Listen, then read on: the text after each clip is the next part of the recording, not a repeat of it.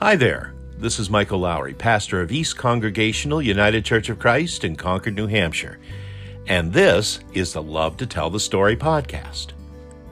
One thing that Jesus makes very clear is that we are to love our neighbor as ourselves. But what does that really mean, and who is our neighbor? Based on the story of the Good Samaritan from Luke chapter 10, verses 25 through 37, this is the message entitled, Neighboring. And it begins with one of my all-time favorite and very true stories.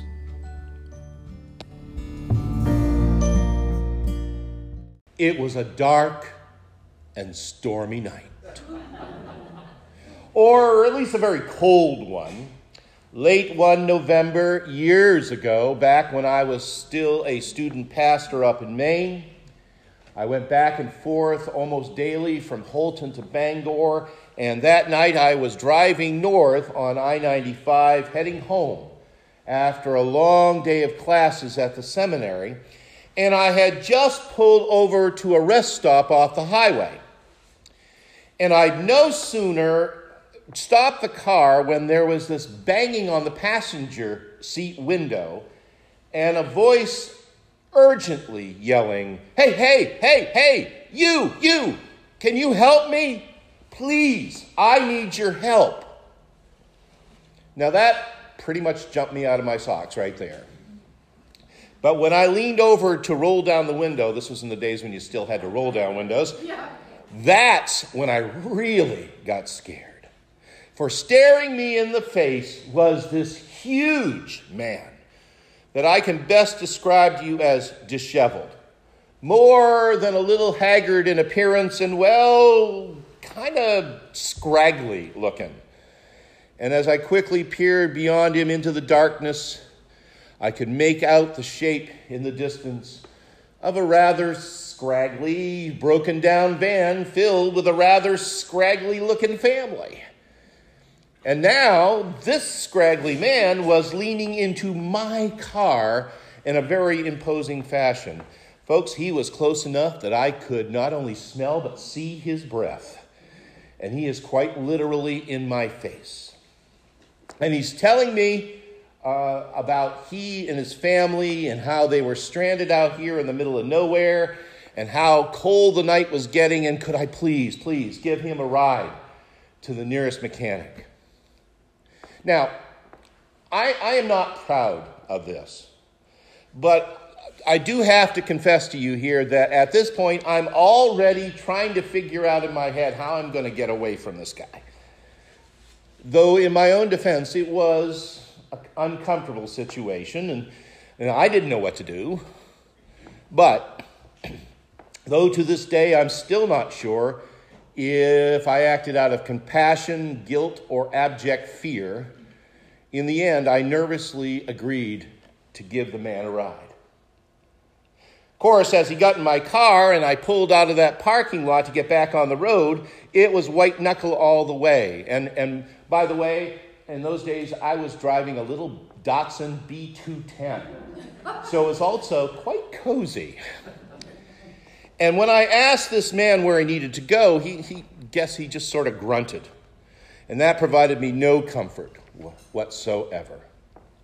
And now, you see, my mind is starting to create all sorts of horrible scenarios. And it was drawn from 100 bad movies that I had seen. I was absolutely sure that at any moment, Scraggly Man was going to pull out a gun, steal my car, or even worse.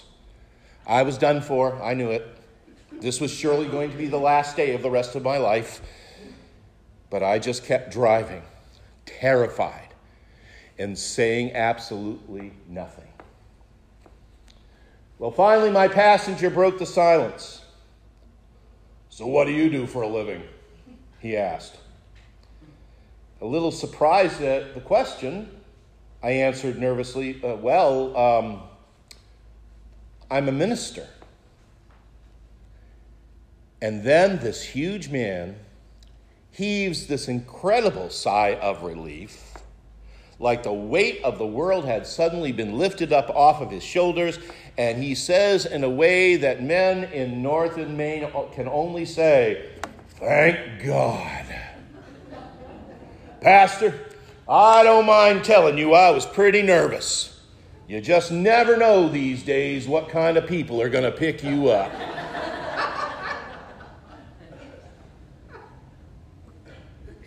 Turns out he was as scared of me, as I was of him. And you had to laugh at it, right? But I also have to say I felt a little bit ashamed. Do you know, true story, this man wrote me a letter at the church a week later, thanking me for my great kindness, praising God that I happened on that rest stop when I did. When the truth of it was that instead of having compassion for his wife and children stuck out there on a frigid Maine night, I was fearing the worst. And mostly because, quite honestly, of the way the man looked and the way he sounded. Oh yeah, I'd done the right thing, good for me. But what I realized that night is that in a heartbeat, I could have just as easily taken the route of the priest and the Levite and pass by on the other side. Friends, it's a sad commentary on our times that the level of compassion that we show to others is so often metered and compromised out of our fear. Granted, I don't want to take this lightly. It's a dangerous world we live in, and it's out of necessity that we've had to toughen up with the times, and I wouldn't necessarily recommend picking up hitchhikers in any situation, but the cost of that has been that all too often we've risked becoming distrustful, cynical, suspicious of the motives of others. But you know what? The good news is that there are still those out there whose compassion springs forth out of faith. That there are people who are not afraid to take the risk to care. That there are those who do not measure the worthiness of those receiving their kindness, nor do they calculate the liabilities involved in intervention. They respond simply because something needs to be done. They give of themselves not because they have to do it, because they have to do it. When you come right down to it, it's that kind of an attitude, and moreover, that kind of a life, that's at the heart of our Christian faith, is it not? And that, friends, is ultimately what this morning's text, what Gail just shared with us, this parable of the Good Samaritan is all about. Now, I know that this is one of those passages that as soon as Gail started reading it, we already knew it. We knew it almost by heart. It's so familiar that it's a story that hardly needs retelling. I suspect that most of us could pretty much tell this story with Bibles closed and eyes shut. A man's traveling down the steep and perilous road from Jerusalem to Jericho. And he falls into the hands of robbers who strip him of his clothes, who beat him up, and they leave him there on the side of the road half dead. The priest and the Levite, both men of the religiously upright variety, they come by, they see the man lying there, but they choose to pass on the other side of the road so they can avoid having to deal with him and his injuries. It's the third passerby, Jesus says, the Samaritan, who, by the way, and this is kind of key to the whole story, in Jesus' time, a Samaritan was considered by Jews not only to be racially impure and politically dangerous, a walking heresy as far as their faith was concerned. It's the Samaritan, of all people, whose heart went out to the injured man, giving him first aid, disinfecting and bandaging his wounds, carrying him to safety, and even providing for his healing and his welfare, to the point of telling the local innkeeper that if his care costs any more, just put it on my bill and I'll pay you on my way back. It is a great little story, but there's a lot that's very interesting about it. One thing, it's a story about violence. And yet, as Jesus tells it, there's not much said about the robber's brutality. It's a story, certainly, about the hypocrisy of those in power, but in reality, Jesus says precious little about the priest and the Levite and their motives or even their righteousness. In fact, in this case, Jesus sort of lets us draw our own conclusions about those two. No, instead, Jesus spends most of this story talking about this Samaritan stranger. This stranger, this impure, inappropriate person that the Jews of the time just sort of were always suspicious about. He spends most of his time talking about the Samaritan who stops along his own journey when he sees somebody in need. Because of the three who come by, it's only the Samaritan who takes the risk that comes with the detour. He's the only one who responds to the man bleeding in the ditch, who does for him, and what's more, does so extravagantly. Against all expectations, you see, the Samaritan brings a different conclusion to a story that would have otherwise ended in death. And to all this, Jesus simply adds these words: "Go and do likewise." Now, as I said before, this is a very familiar story, and these days, when we read the story of the Good Samaritan, we look at it as a feel-good story. It's inspirational, chicken soup of the soul kind of stuff. Even that name, Good Samaritan, it is really in our culture become synonymous with anyone who does good deeds. It's a story that is regarded, dare I say, as the quintessential warm and fuzzy fable from the Bible. But you know what? If you look at this story a little more closely, what you find out is that the story that Jesus is telling here is, in fact, anything but warm and fuzzy. Remember, first of all, that this particular story comes in response to a very serious question posed to Jesus by, we're told, an expert of the law. And we're told that this expert of the law was seeking to test Jesus. "Teacher," he asks, "what must I do to inherit eternal life?" So remember that, first off. Second, remember that when Jesus answered this expert of the law, that eternal life was about loving God and loving neighbor, it says that he was seeking to justify himself. Actually, I love how the Message translates this. It says, looking for a loophole, immediately this lawyer asks, "And who is my neighbor?"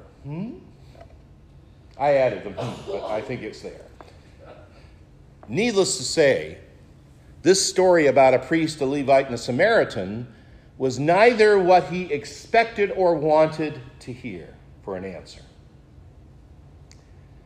Now, what the lawyer did not understand, you see, is the same thing that you and I so often fail to grasp. That loving one's neighbor is not so much about who they are, but rather who we are in the sight of God. True compassion, you see, is extravagant. It's costly, because it allows for interruption. It involves risk-taking. It assumes that one is going to see, it's going to hear, it's going to touch, maybe even surrender if the circumstances warrant it. Real compassion, you see, the kind that simultaneously loves God and loves neighbor, involves giving of our whole selves to those in need. This was precisely the kind of discipleship that was demonstrated by, irony of ironies, the lowly Samaritan. And in a worldly culture in which fear and ignorance has always had the power to pull us away from each other, this is still the way of life that Jesus calls, to which Jesus calls you and me today. Now, does this mean that we should jump into potentially dangerous situations without fully knowing the consequences? No, at least not necessarily. But what it surely means is that you and I, who would be disciples of Jesus Christ, need to free ourselves of the fears within ourselves that keep us from true compassion. You know, on countless occasions over the years as a pastor, people have come up to me and in our conversation have said things like, for instance, you know, I would have loved to have called or visited so-and-so when they were in the hospital or sick at home or when they were struggling with their grief or their addiction or their divorce or whatever. But I was so afraid I would have made it worse, so I didn't. Or they'll say to me, well, I wanted to give something to them. I wanted to offer up some assistance. Maybe even to simply hold their hand or say a prayer with them. But, you know, I was afraid they'd be offended by that, so I didn't. Or this one. I'm sorry. But, you know, I'm not really good in those kind of situations. I don't know what to say to people like that. So I just don't get involved. I've heard that. I've heard other things as well. But you know, the worst part of it is these things are rarely said to me as an excuse. It's usually something spoken after the fact as a regret. What we so often miss is that every single day of our lives brings new opportunities to be good Samaritans.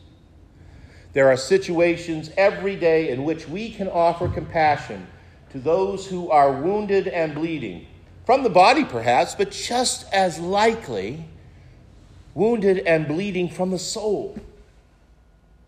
We can be the kind of neighbor that Jesus is calling us to be in this story. It can happen in a myriad of ways, something as simple as offering a listening ear or a shoulder to cry on. Or maybe sometimes it's going to offer or involve the riskier stance of standing in solidarity with those who have been unjustly wronged or who have been hurt, who are just seeking some clarity for the way ahead. The point that Jesus is trying to make here is that for us to truly live, that is for us to inherit eternal life, that means acting faithfully in the midst of these opportunities that arise. And that, says Jesus, means that we're going to bring forth mercy and compassion and love in all we do. That we're going to be extending God's grace to a hurting world.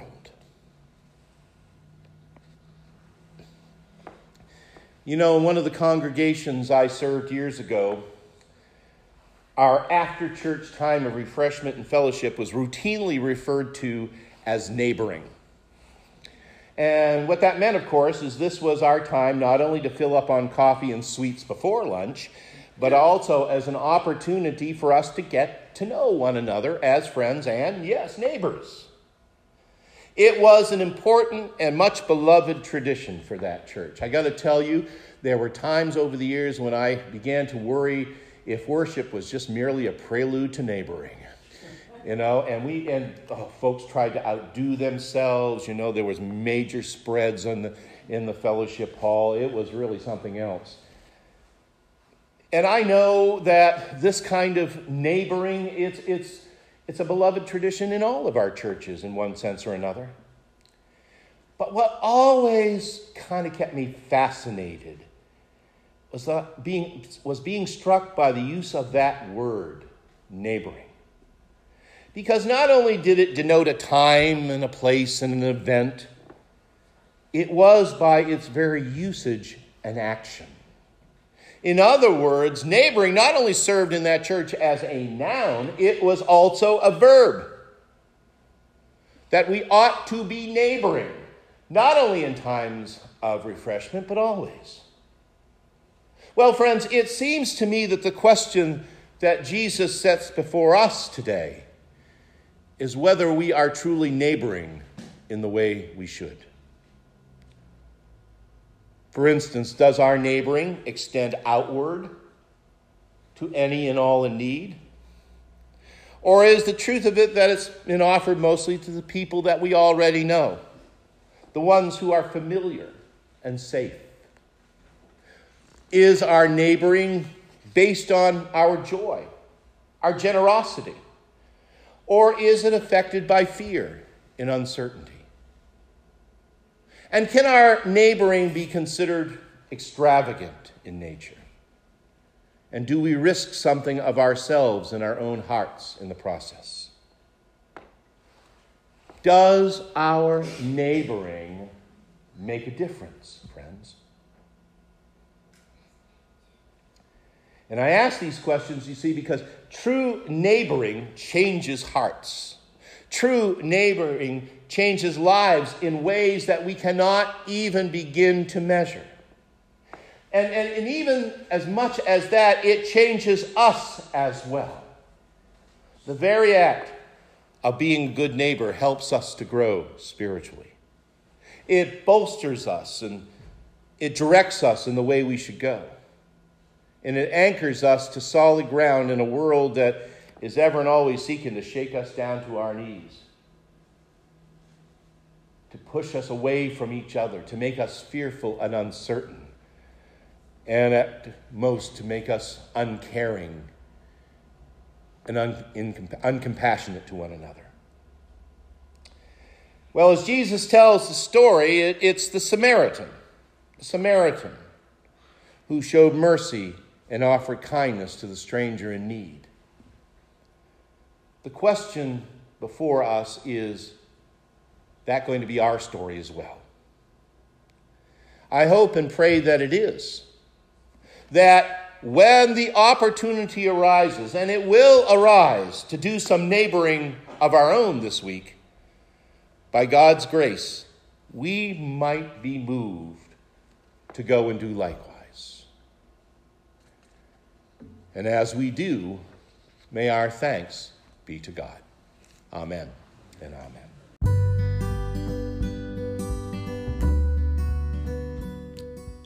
And that's the message entitled Neighboring.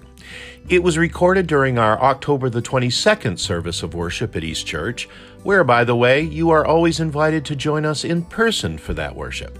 It happens every Sunday morning at 10 o'clock at the church on 51 Mountain Road, which is just off exit 16 of I-93 in beautiful Concord, New Hampshire. I would love to have the opportunity to welcome you to our worship, and I know you'll be glad you came. For now, that's it for this episode of the Love to Tell the Story podcast. I do thank you for listening today. And until next time, may God bless you with a great day every day. We'll talk to you soon.